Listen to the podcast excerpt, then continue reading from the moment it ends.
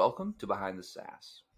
I'm your host, Aaron Howerton, and today's episode is the first in my effort to kind of get aligned with my new weekly newsletter that I'm posting. Um, I've also got some new tech and new gear, so if you're watching this, you're going to see me kind of look at the camera, maybe adjust a microphone, figure some things out. Uh, so if you don't know, also, um, I am now also writing a weekly newsletter that I call the Partner Experience Digest.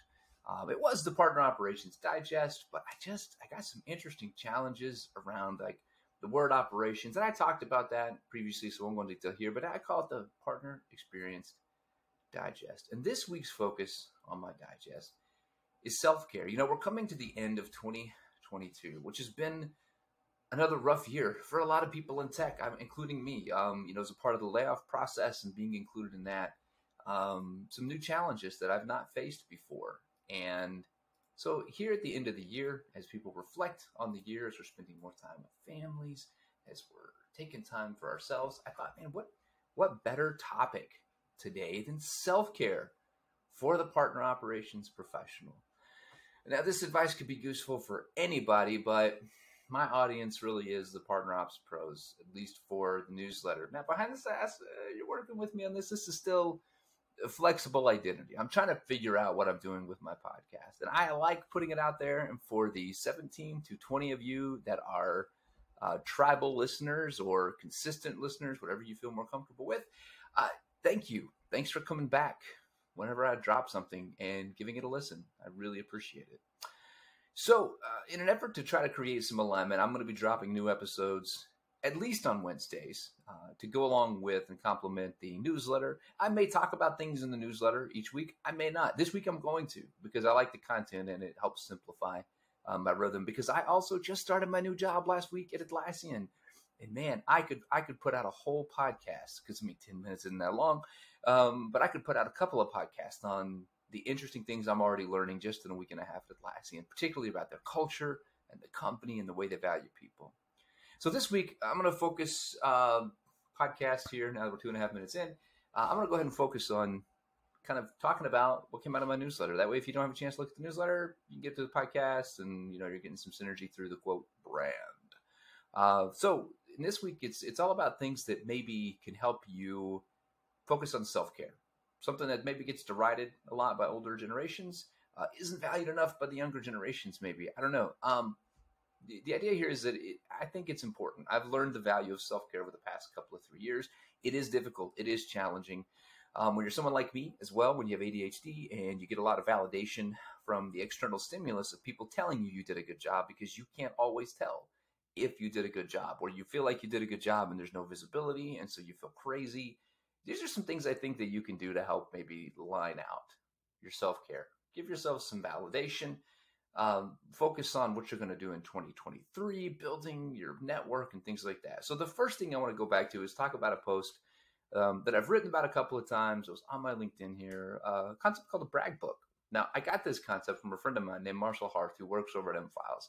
Um, the Marshall is a great guy. I've worked with I worked with him for two or three years there. We still stay in contact um, Salesforce admin extraordinaire. He is learning all things Salesforce. He's fantastic.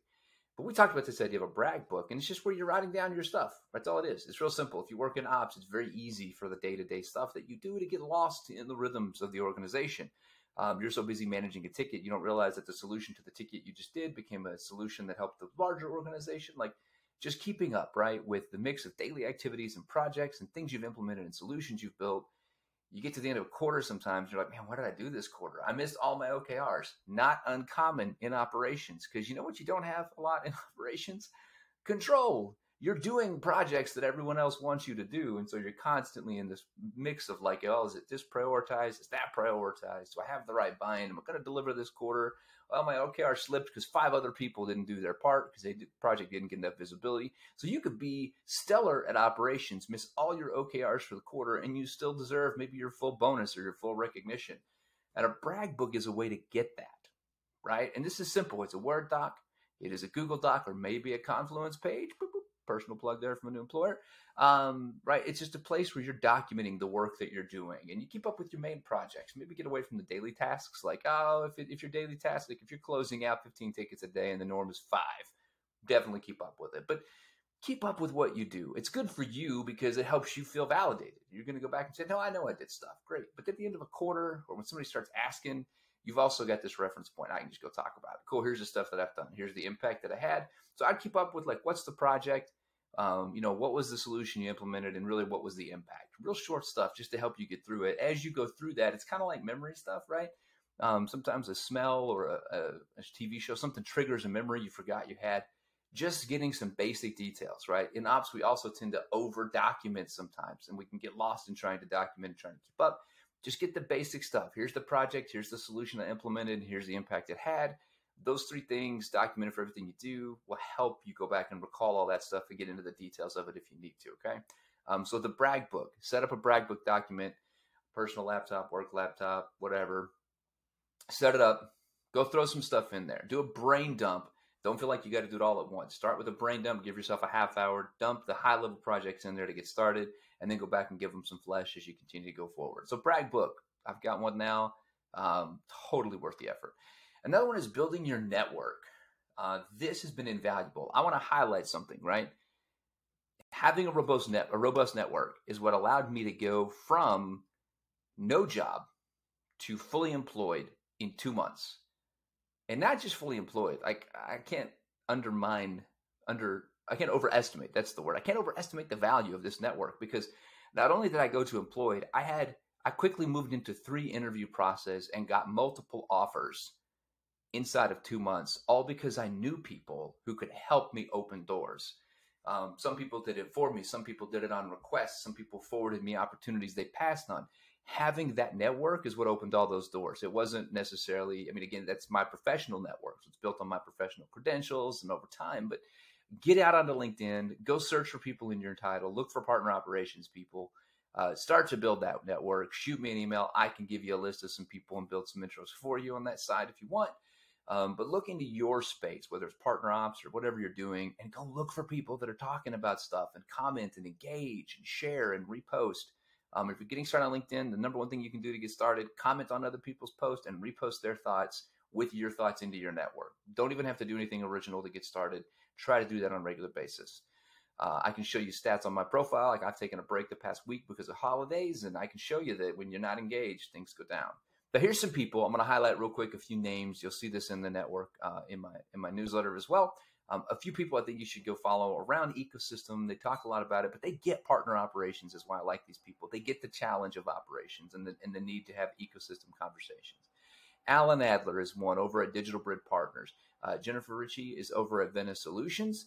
Um, she got a recent interview out with uh, a PRM company that just kind of highlights, I think, why she's a great example to follow. Alan's constantly talking about GoToSystem, by the way. He created the GoToEco model, uh, GoToEcosystem. He's constantly talking about that stuff and driving a lot of conversation that's going to be good for operations people in terms of career opportunities.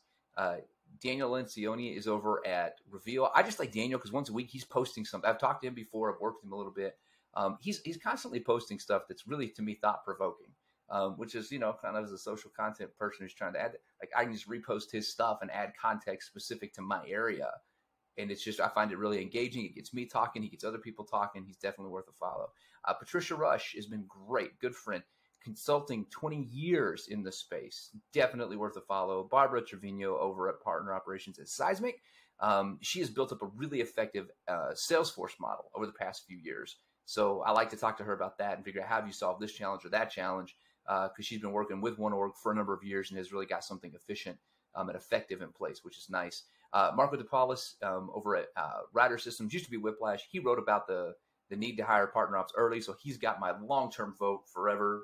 Love the idea. He, that's his first hire. He built up a partnership thing, and it's in it's documented in a really well written piece highlighting success in the first year. Uh, Kelly Sarabyn over at HubSpot.